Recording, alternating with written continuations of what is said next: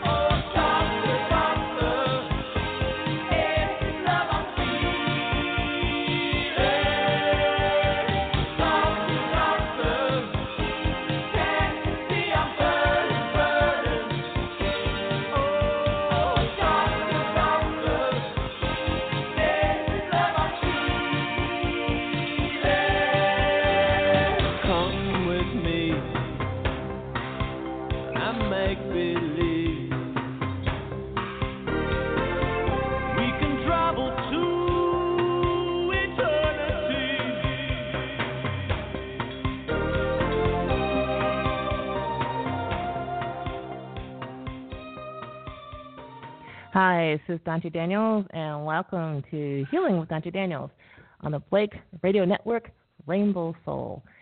And today's topic is the truth about cancer. Yes, the truth about cancer. As many of you know, there's been a big series about this on the internet, and I just decided I really can't remain silent any longer. So tonight, we're going to talk about is uh, the diagnostic and prognostic process. What does the diagnosis really mean? And how accurate is the diagnosis? And how effective is the therapy? And this, as always, is shocking. And um, if it's too shocking for you, you can always go to my other show, which is Waking Up is Hard to Do. It's in the um, archives, so you may need to go back and listen to that one again. All right, so what are we going to talk about today? Well, first of all, we're going to talk about some common cancers. We're going to talk about how they're diagnosed, how your doctor knows that uh, you have them, and what's the risk of what's the future hold? You know, when you, when you get the uh, we'll call it the news. But first, we're going to start with uh, breast cancer. Then we're going to do uh, esophageal cancer, then prostate cancer, and then thyroid cancer. Hopefully, we'll have enough time for all those. I think it's important to have some idea of just what your doctor is basing uh, the, the, this diagnosis on. All right. So first of all, with uh, breast cancer, we've got more than just cancer to consider here.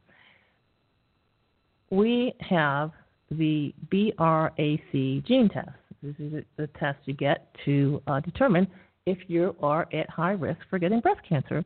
And who knows, maybe you should get your breast removed. Well, you know, just in case. Yeah, just in case. So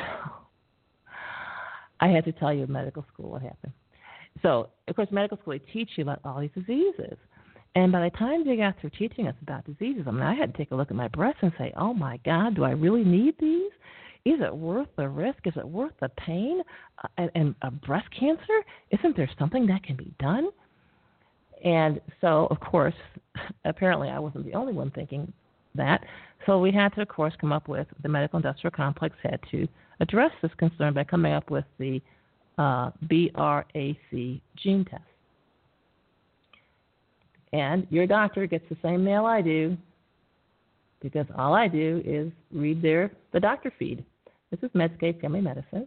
And the headline Conflicting interpretation of cancer genetic test results is common. I'll repeat that again. Conflicting interpretation of cancer genetic test results are common. What does this mean? Let's put this in English. This means that when your genetic profile is being examined, the test results can be different depending on which laboratory looks at them under the microscope. And give you a little more English interpretation means these test results are not reliable or, for the most part, reproducible. And so let's just see how bad it is. Like, how bad does it have to get for them to send your doctor an email? Let's take a look and see. So they say we should aim to decrease this percentage of genetic findings with conflicting interpretation, since many medical management decisions for the person being tested and their family members rely on this interpretation. Dr. So and so says. So, um, and these are laboratories that are clinical laboratory improvement amendments, CLIA approved commercial laboratories. That means these laboratories have been inspected, they've been sent samples to um, uniform samples to examine, to verify that this is indeed a good lab, it's doing a good job. And so 26% of the interpretations of these genetic samples differed among the reporting labs. Now, that's a pretty big variation 26%. That means, at best, you can rely on the results 74% of the time. These are just percentages. This is a random occurrence.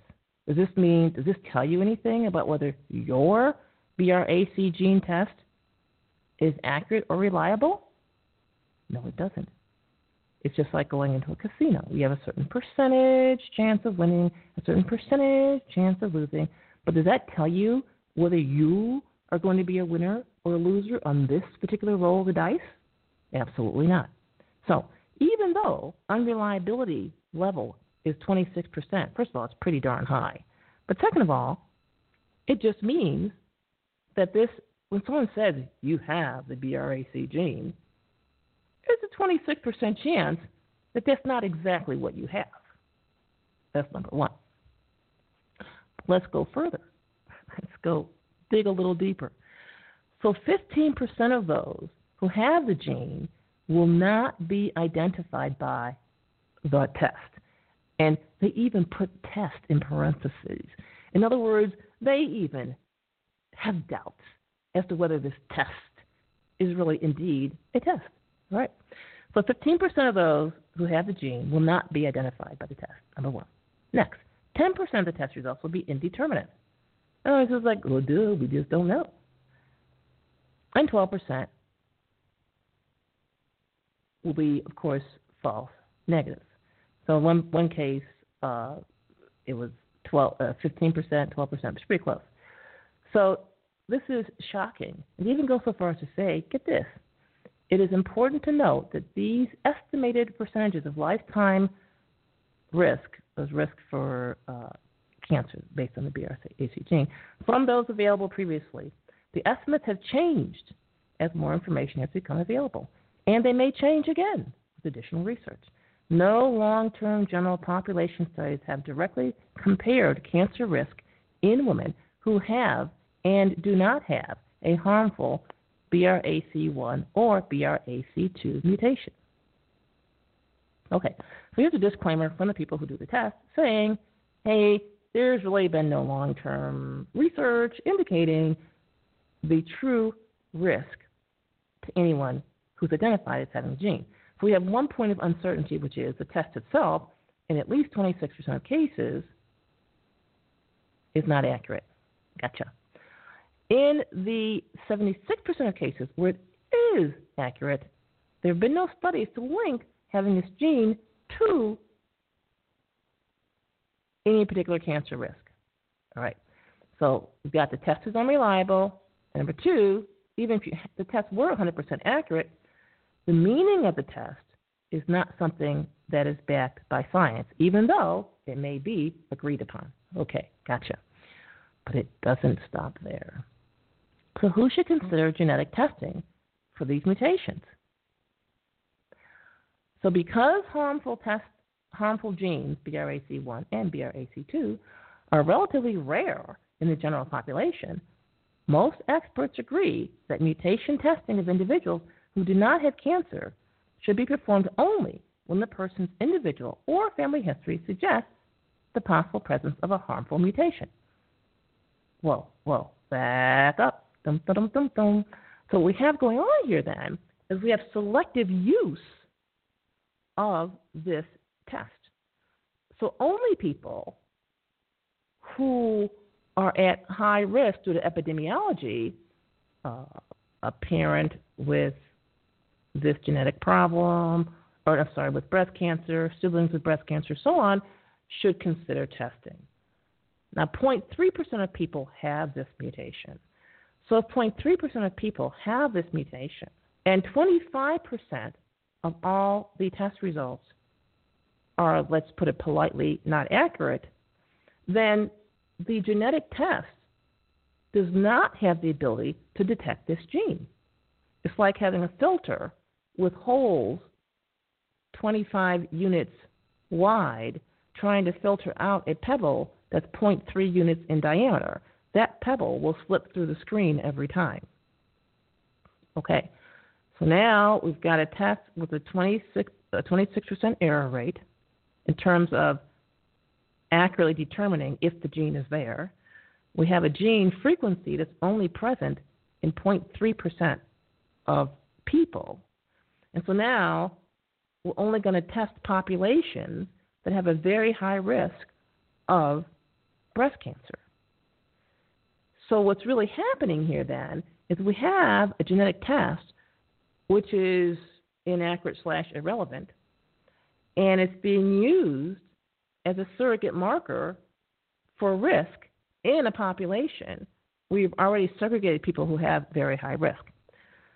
In other words, to break this, what may seem complicated thing down to very plain English, the gene has no predictive value. It can't. It can't have predictive value because, for a couple of reasons. One, you don't have the ability to detect it down to the 0.3% frequency in which it exists in the population. In other words, if you have a a uh, true positive rate in the population of 0.3%, only a test with an accuracy of 99.7%, that's 100 minus 0.3, just to let you know, you need that level of accuracy to accurately even detect a gene that's that rare. So if you have an uh, error rate in a test that's 26%, that test is only good if you're looking for something that exists in greater than 26% of the population. Okay, that's statistics 202, not 101. I took 101 in high school, took 202 at Harvard. And I said, oh my God, shocking. Yes. So we have a gene frequency of 0.3% and a population a gene frequency of 0.3%, and we're using a test with a 26% error rate to detect that gene. So the test cannot detect accurately that gene in any population. Okay. So it doesn't stop there.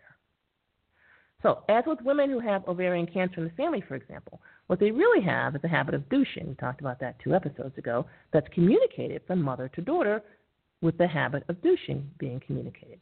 So with the commercial douches, the lady is what? Putting benzene, cancer-causing chemical, into her vagina, which goes, diffuses through her mucosal membrane to her ovaries, and boom, she gets cancer. So of course, you only test women who have mothers that had ovarian cancer for the gene.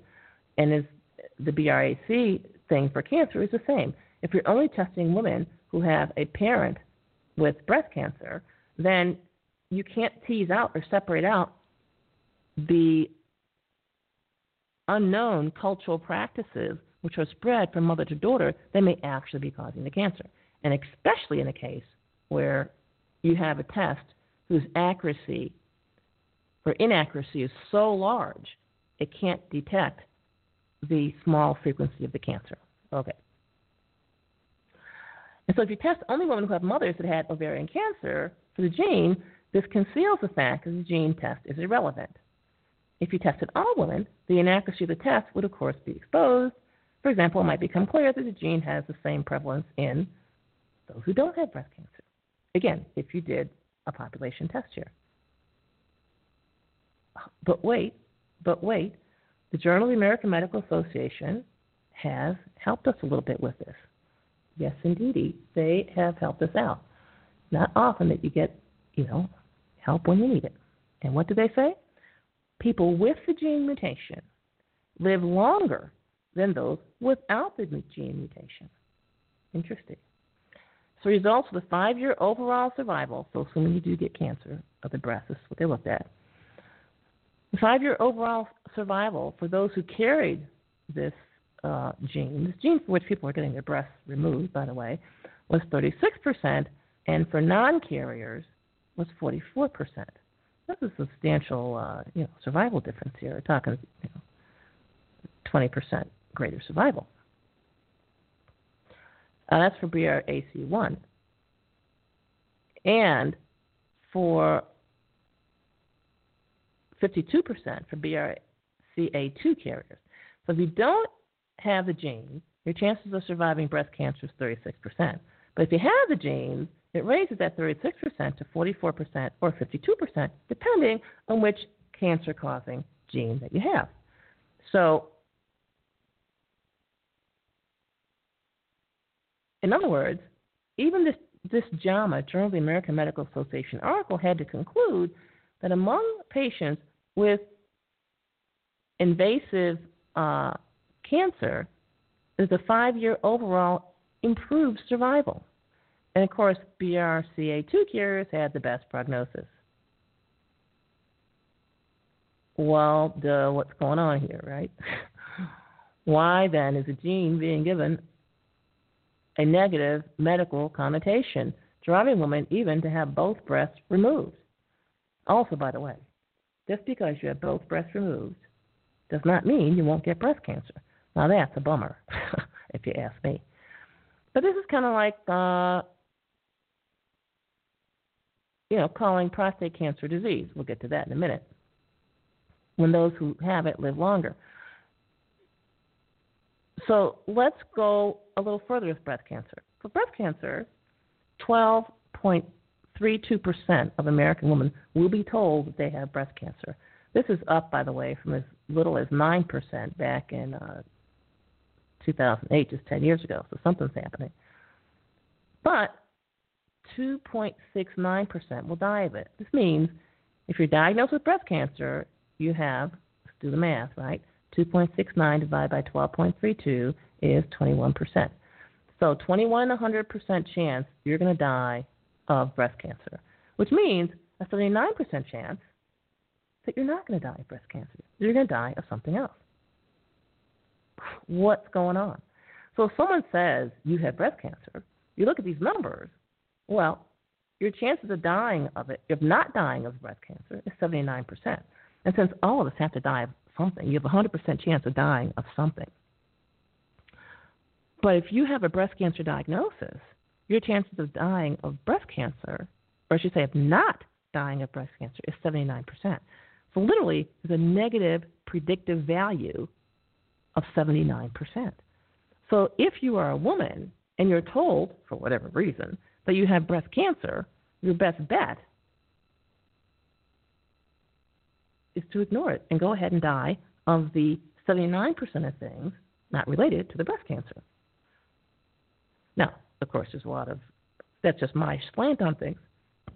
And as always, this is definitely my opinion, not medical advice. Uh, you know, consult your medical doctor if you like.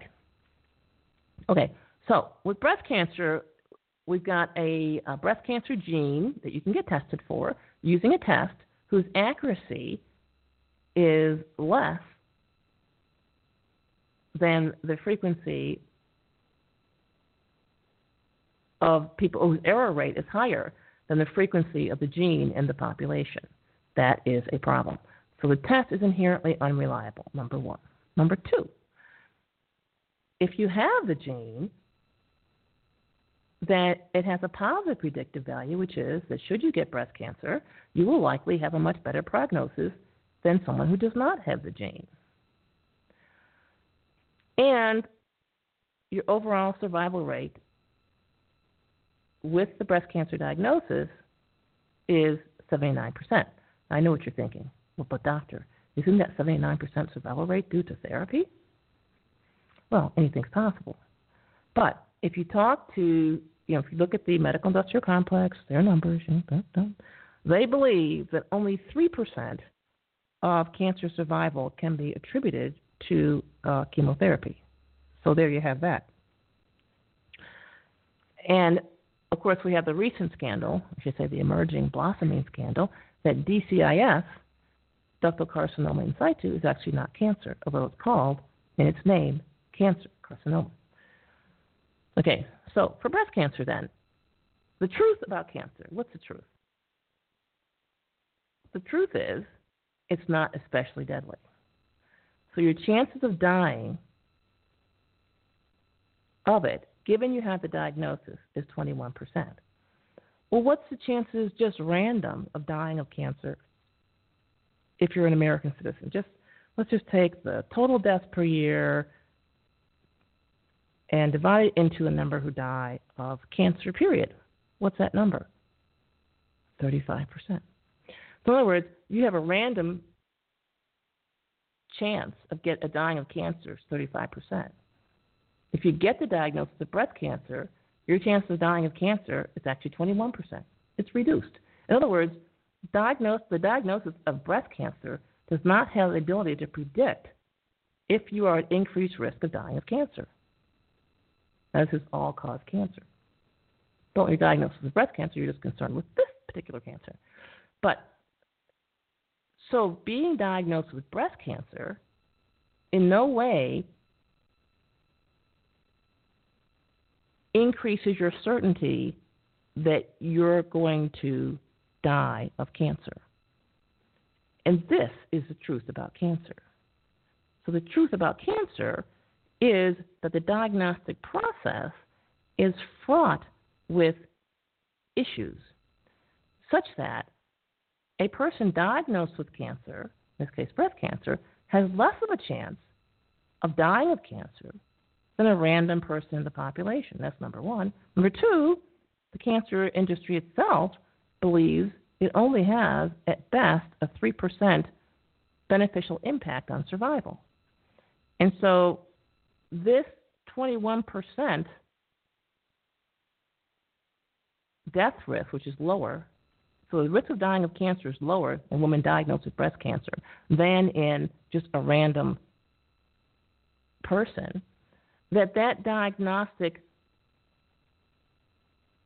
improved outcome can only be attributed to the segregation of healthy women and labeling them with this cancer diagnosis.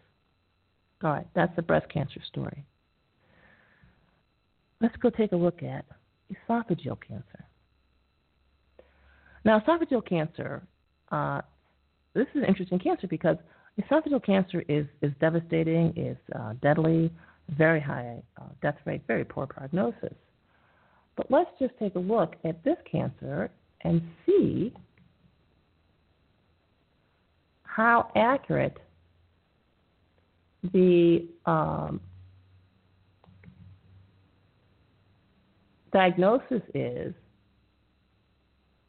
for esophageal cancer.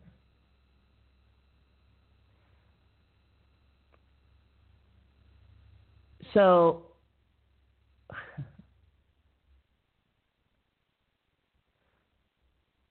So the, the issue here then is a lot of times people are told they have cancer uh, when they have screening tests. So this is esophageal cancer screening, and this is uh, information only for patients. this is bad enough, and this is just for patients. So uh, screening is looking for cancer before a person has any symptoms. And this can help find cancer at an early stage. When abnormal tissue or cancer is found early, it may be easier to treat, but then again, it may not. By the time symptoms appear, cancer may have begun to spread.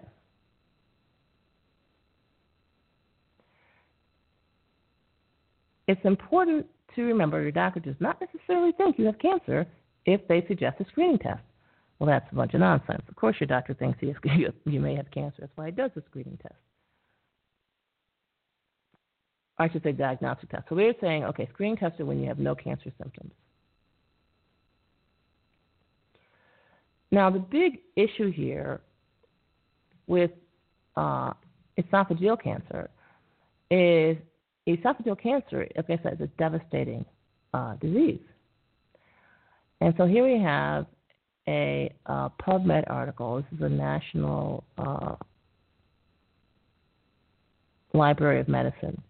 Headline Procedure related false positive cytology results during esophageal or EUS endoscopic guided fine needle aspiration in patients with esophageal cancer.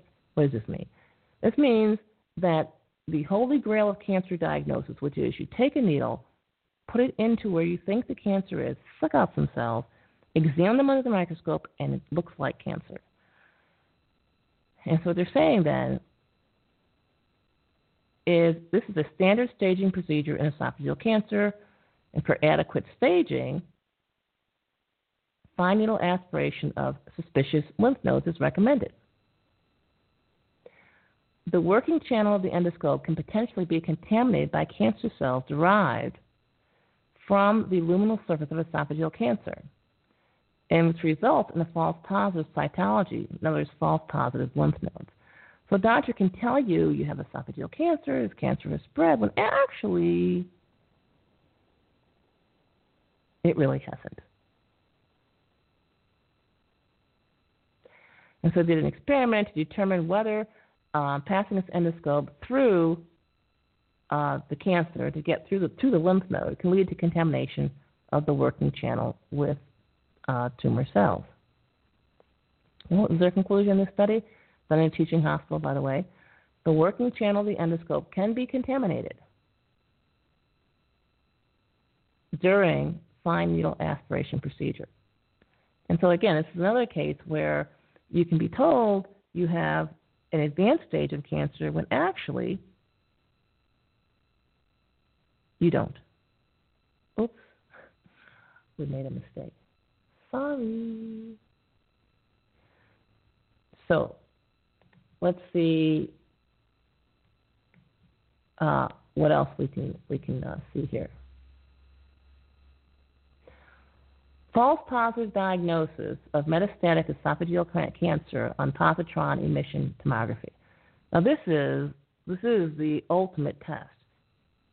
A PET scan, very expensive, much more uh, pricey than say a CT scan. A case report of cholecystitis mimicking a liver metastasis. Okay, so esophageal cancer has been increasing in incidence for the past several decades. And uh, this increasing incidence, of course, has correlated with, by the way, proton pump inhibitors. so, uh, but that's another story.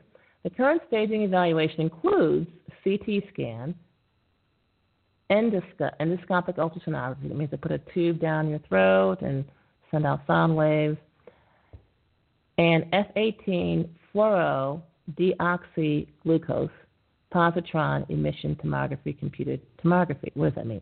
It means they have you swallow this uh, dye, and then they, using um, positon, positive emission tomography, uh, stimulate this dye to get uh, supposedly the cancer. And of course, this influences treatment options. And PET scan, CT scan is limited in its ability to differentiate hypermetabolic cancer tissue from chronic inflammatory conditions like a gallbladder. And this is a case report of a 77 year old man with esophageal cancer whose x rays demonstrated increased dye uptake in the right lobe of the liver.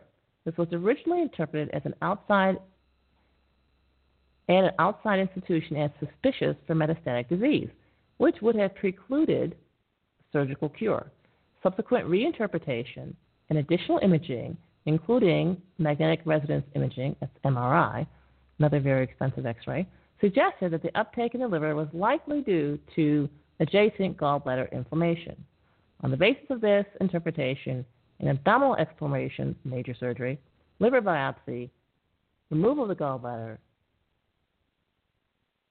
and cutting out his esophagus, wow, was performed. 77 year old guy to survive all that, he's pretty healthy. Probably didn't need any of it. So, final pathology of the gallbladder revealed a perforated cholecystitis and an abscess, which were responsible for the X-ray findings. So, probably had they properly treated his esophageal, I mean his uh, gallbladder problem, it would have drained the toxins, and he might not have ever had the cancer. Just my speculation. But again, this is a case where you have a person, they've received all these tests. This is easily, before the surgery, $20,000 worth of testing, only for it to be unreliable. Let's take a look at thyroid cancer. So we have here esophageal cancer. Let me see if we have any other uh, cases of false positive uh, thyroid, I mean, uh, esophageal cancer results. So this is this is the key. The key is that the diagnostic criteria used are not as infallible as many patients, or we'll just say citizens, are led uh, to to believe. And this is a problem because once you get the diagnosis, or a loved one gets a diagnosis, the problem is even if that individual may choose not to accept or believe the diagnosis, they're surrounded by people who feel they have a duty to get this person to submit to whatever the medical industrial complex might might put out. So these diagnoses and these cancer stagings are not as um, not as clear cut as one might think. Let's take a look at thyroid cancer. This is a sad but true story. So, for thyroid cancer, uh, this is uh, papillary uh, cancer of the thyroid.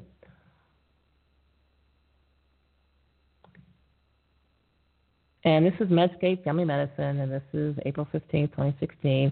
Thyroid cancer subtype reclassified as non cancer. Yes, reclassified as non cancer. Now, this means that something that was cancer, treated with surgery, radioactive therapy, lifetime of surveillance, is now considered, oops, we've changed our mind. No, we didn't make a mistake. We changed our mind. It's not really cancer. Correct. Now, why do you need to wait for the medical industrial complex to reclassify your cancer as not really cancer? You can take that upon yourself. So let's see an international panel of pathologists and clinicians has reclassified a type of thyroid cancer to reflect that it is non invasive and has a low risk for recurrence. Back up. You mean they just had a committee meeting? So all they did was they had a committee meeting, a committee met, and just checked the box and said, hey, we don't think this is cancer. So if we have cancer being classified as such based on committee meetings, you know, like the school board passes a bond issue, or you know, the government passes a one law saying a drug is illegal, then they pass another law saying it's legal. None of this in any way changes the medical properties of the drug or the herb or whatever. And so the question is, how reliable is it when someone tells you, hey, you, you, you've got cancer? Hmm. Okay, let's see what they have to say. The panel renamed encapsulated follicular variant of papillary thyroid carcinoma as non-invasive follicular thyroid neoplasm with papillary-like nuclear features. Now notice they re- replaced the word carcinoma with the word neoplasm, both of course implying a deadly cancerous disease, of which, of course, this is not. And they say, to my knowledge, this is the first time in modern era that a type of cancer is being reclassified as a non-cancer. this is an important observation because what has happened in the modern era, let's just era, let's say the past uh, 30 years, certainly since I've been at this, which has been since 1979, what we've had instead is an increasing classification of precancer, of harmless lesions, and a tendency to treat them as if they actually are cancer when they are not cancer. And so this is the first time, this is 2016, that a cancer has been downgraded. And so this is an, uh, a reflection of the underlying issue, which is that when you are told you have cancer, you have to seriously clarify the meaning of that. Have you just been identified to have a lesion like thyroid cancer subtype, which is now reclassified as non cancer? This is an important thing that I think is being under considered or even not considered uh, in the present discussion of cancer. And so we have here the National Cancer Institute says stop calling low risk lesions cancer. Holy smokes. So the practice, and this came out in 2013, so this has been three years now in the making, but the National uh, Cancer Institute has new proposals to reduce the over diagnosis of cancer. So there's actually a consensus in the medical industry to stop calling things cancer that have no uh, impact on the person's health, at least no negative impact. So, the practice of oncology in the United States is in need of a host of reforms and initiatives to mitigate the problem of overdiagnosis and overtreatment of cancer according to a working group sanctioned by the National Cancer Institute. Perhaps most dramatically, the group says that a number of pre malignant conditions, including ductal carcinoma in situ, that's the breast cancer, and high grade prostatic intraepithelial neoplasia, should no longer be called cancer. Instead, the condition should be labeled something more appropriate, like uh, indolent. That means slow, growing, harmless. Lesions of epithelial origin that would be a pimple, slow growing indolent. Yes. Use of the term cancer should be reserved for describing lesions with a reasonable likelihood of deadly progression if left untreated. I'll repeat that. Cancer should be reserved for describing lesions with a reasonable likelihood of lethal progression if left untreated. I'll even clarify that for you. If cancer kills 35% of Americans, then any cancer with a death rate less than that, or any lesion, should not be classified as cancer, right? Because it can't be likely expected to lead to the person's death. The group was charged with creating recommendations after a National Institute of Health conference in March 2012, where I imagine the problem was discovered.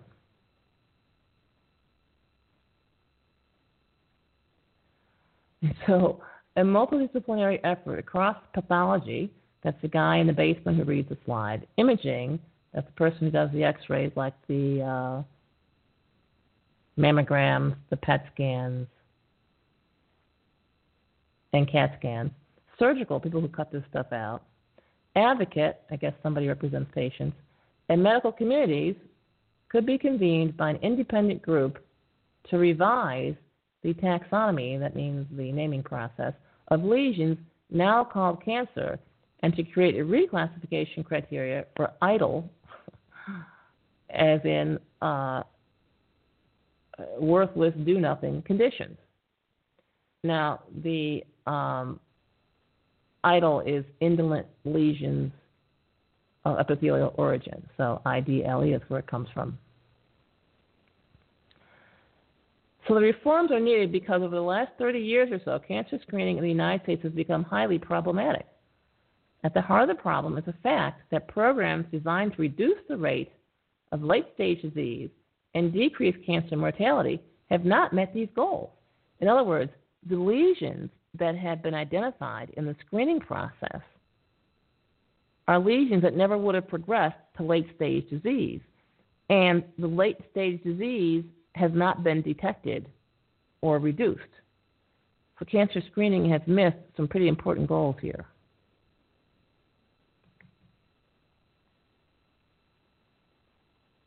So there's now an increasing consensus. It's consensus, that means people agree, that overdetection and overtreatment are becoming real problems.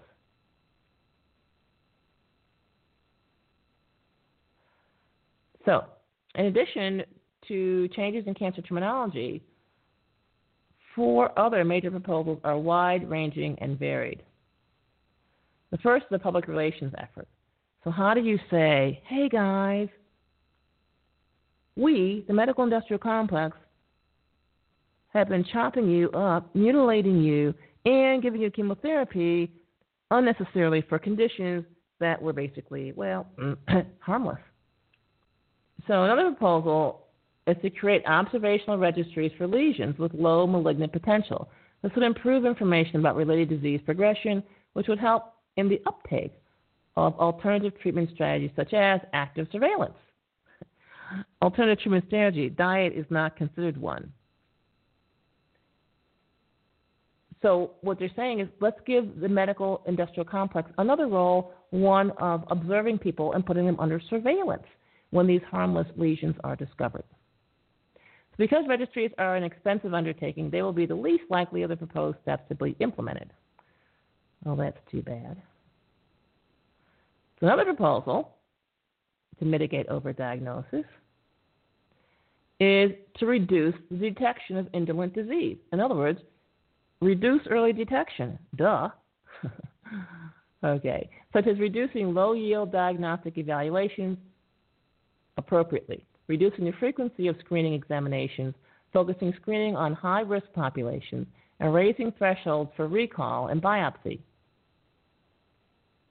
So, can you imagine telling a patient, the test I just did was a valid test? It told me you have cancer. However, based on our historical experience, we shouldn't do anything about it. Instead, we should just maybe have a doctor visit every year for the rest of your life.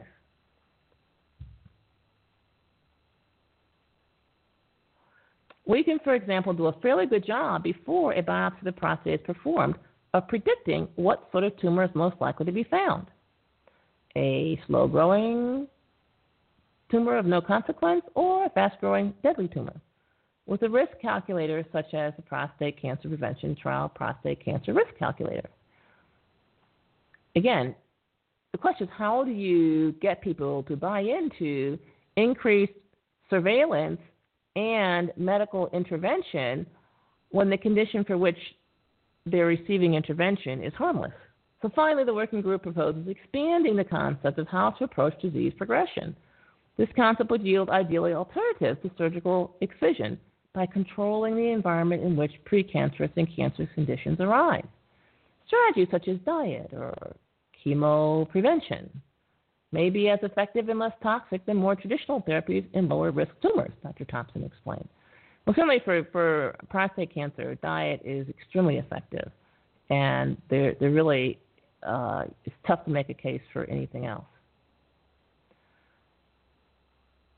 Three instructive major trends have emerged over the past 35 years.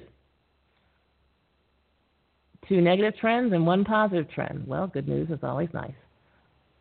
The first trend is that certain cancers, like breast and prostate, screening has led to an overall increase in incidence rates because both indolent and consequential tumors are identified. This is a problem because screening appears to detect more cancers that are potentially clinically insignificant. I'll repeat that. Screening appears to detect cancers that are clinically insignificant. In other words, that if you left them alone and never detected them, well, nothing would have happened. Lung cancer promises to create the same problem. If high risk screening is widely adopted. And so they're going to start lung cancer screening. We mentioned that in a prior radio show. And so here they feel like, wait, if we do lung cancer screening, we're going to detect lung cancers that, if left untreated, never would have been a problem in a person's natural lifetime. In other words, a person would go on to die of something else. The working group provides supporting statistics, and this is this is huge. In so in 1975, before mammography, screening was prevalent.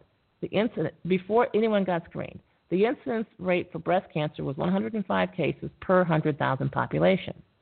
In 2010, the rate was 126, an increase of 20%. Over that time, it's a 30% mortality decrease from 31 to 21 deaths per 100,000. However, at least two thirds of the mortality reduction is believed attributable to adjuvant therapy, they note. However, again, what we have going on here is 105 cases per 100,000. But the mortality decrease here is is irrelevant because you've treated an additional 26 cases that didn't need treatment. The second trend is that screening expands the rate of indolent tumors with little or no effect on the small population of more aggressive tumors. The best examples of this are found in thyroid cancer and melanoma, the working group reports. So, over the same 35 year period, the incidence of thyroid cancers jumped 185%, from 5 to 14. However, the, the mortality rate remained at the same 0.5 per 100,000. So the additional 9 per 100,000 who were treated. So basically, with the medical industrial complex, tripled its revenue and did not in any way impinge on the mortality rate per 100,000. And then looking at uh, breast cancer and prostate cancer, the reductions in mortality can easily be attributed to um, other factors such as life, lifestyle uh, changes or difference in cultural practices. In addition, the incidence rate of melanoma rocketed up 199% from 8 per 100,000 to 23 per 100,000. But the mortality rate did not change. It increased from 2.07 to 2.7 seven per, per hundred thousand. So what's happening then is the screening is simply multiplying, doubling, and tripling the number of citizens being treated for cancer without having a substantial impact on the mortality rate. I should say a beneficial impact. Because the third trend is a positive one. Let's get some positive information here. According to the working group, screening has substantially decreased incidence, and mortality. So the tumor population is more homogeneous, slower growing, but consequential. Well, this is uh,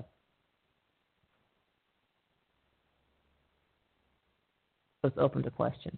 So colon and cervical cancer are the best examples of this. In each case, effective screening programs have led to early detection and removal of precancerous lesions, which in turn have reduced incidence and late stage disease.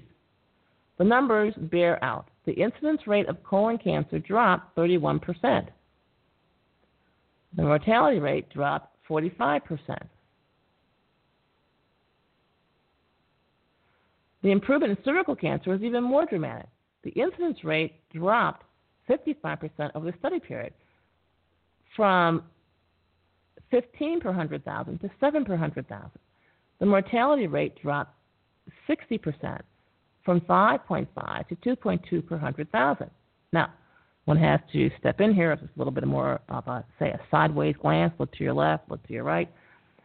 So the question is, is there longevity? The answer is no, that these people are actually dying, certainly cervical cancer, of other conditions. So while these annual pap smears may have kept these ladies from dying of cervical cancer, the same population has an increased death rate from other causes. As you can see, it doesn't take much. Uh, they only need to have, uh, so they said, the death rate fell from 5.5 per 100,000 to 2.2 per 100,000. And so basically, what we're saying here is three lives per 100,000 were extended, not say that everyone dies of something, but three lives per 100,000 were extended because every woman got annual pap smears from the age of 18 to uh, 60. That's a pretty high price to pay. And so, what they've determined is that cancer screening uh, frequency needs to be optimal and depends on the cancer's growth rate. And of course, the problem, of course, if you decrease the frequency screening rates, then obviously the screening will be totally ineffective to the extent that there's any evidence that it's effective here. But what we're finding then is the truth about cancer. You only have six minutes, so we're going to do the truth about cancer and cut to the chase is when you consent to cancer screening or treatment, you lose because the screening is not accurate. You lose because the treatment is not effective. And you lose because there's easily, again, according to their, their statistics, 60% over treatment rate. That's huge. All right, we got tons of questions in the chat room. Let's check the phone line, see if there have questions there as well. Okay. Huh. Let's uh, see if we can answer questions. Hi, you're on the air. Your name and your question? 10, 10 or 12, 10 years of 10.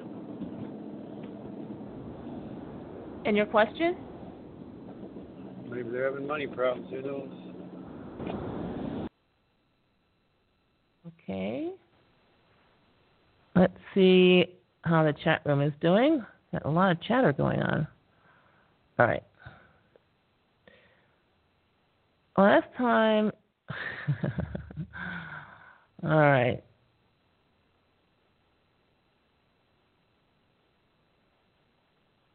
So, what does cause cancer? Is it a fungus? My opinion, absolutely not. Absolutely not. Uh, what causes cancer is the is dead and dying tissue. The person's tissue is dying because they have too many um, poisonous chemicals. The body, of course, tries to minimize the damage by putting it in one place. Tissue is damaged, uh, and the fungus is there to clean up the dead tissue. Similarly, uh, parasites, you can get a chronic parasitic infection. And again, what do parasites do? They eat your tissue, your live tissue, creating dead tissue.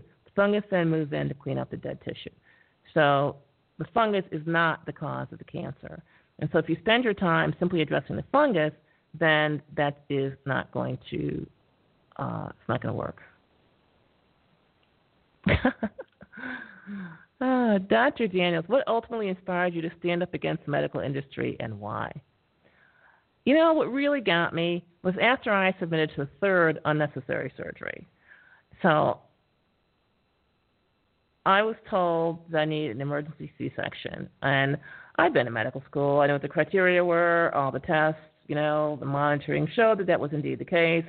They did the C section. The baby came out perfectly healthy and vigorous. No need for the C section, obviously. The baby was not at all compromised. But not only that, then the doctor manufactured a complication, which he eventually did do, to increase his reimbursement, and he was successful. I developed a pelvic abscess, and the cumulative hospital bill came to over $13,000. This is back in 1990 when the average hospital bill for a C-section or for um, delivery, even with a C-section, was only uh, $4,000. My insurance paid the whole thing. So I had a false diagnosis of need for emergency C-section. Then um, I had a really bad tummy ache, and it, it lasted two days. It would not go away. So I went to the emergency room. Bad move. They diagnosed um, bowel obstruction, and of course, I looked at all the, the X-rays and stuff, and I said, "Yep, fits all the criteria for everything that they told me to do in medical school." And of course, they opened me up only to find there was no bowel obstruction at all. And um, at the same time, they took out my appendix, which is perfectly healthy. And so, you know, being subjected to all this unnecessary surgery, all done according to standard of care, by the way, I realized that there's a big problem here. Um, in any one of those surgeries, I could have died of complications. In fact, I had to, in one case, fire my doctor. In another case, accuse my doctor of causing a complication, whereupon he immediately stopped surgery and I recovered and did fine. But I realized the danger the average American was in. That this is this is just wholesale slaughter, mutilation, and homicide. Not homicide because it's lawful, but certainly killing. And I decided, you know what? Somebody's got to at least mention this. I mean, people may still want to um, submit to it, and that's fine. Everyone should have a choice, no problem. But when people just unknowingly submit to this, I mean, that's outrageous. So we are about out of time. But people can go to my website, vitalitycapsules.com, our sponsor, Vitality Capsules, or they can also listen to old old uh, episodes under replays and um, and check it out. But the truth about cancer is, it ain't cancer. The therapy doesn't work, and the tests are not reliable. So tests aren't accurate. They're not reliable. The treatment's not effective. Uh, if you have a life, for Christ's sake, go live it. And that is it. And as always, think happens. And we'll see you next week.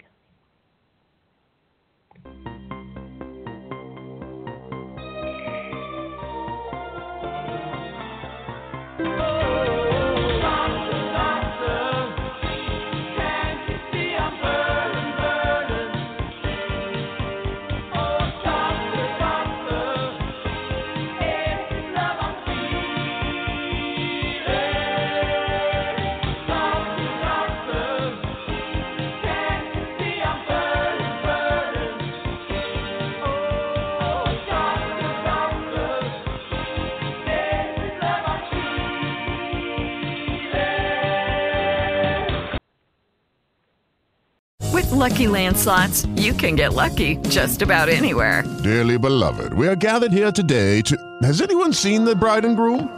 Sorry, sorry, we're here. We were getting lucky in the limo and we lost track of time. No, Lucky Land Casino, with cash prizes that add up quicker than a guest registry. In that case, I pronounce you lucky.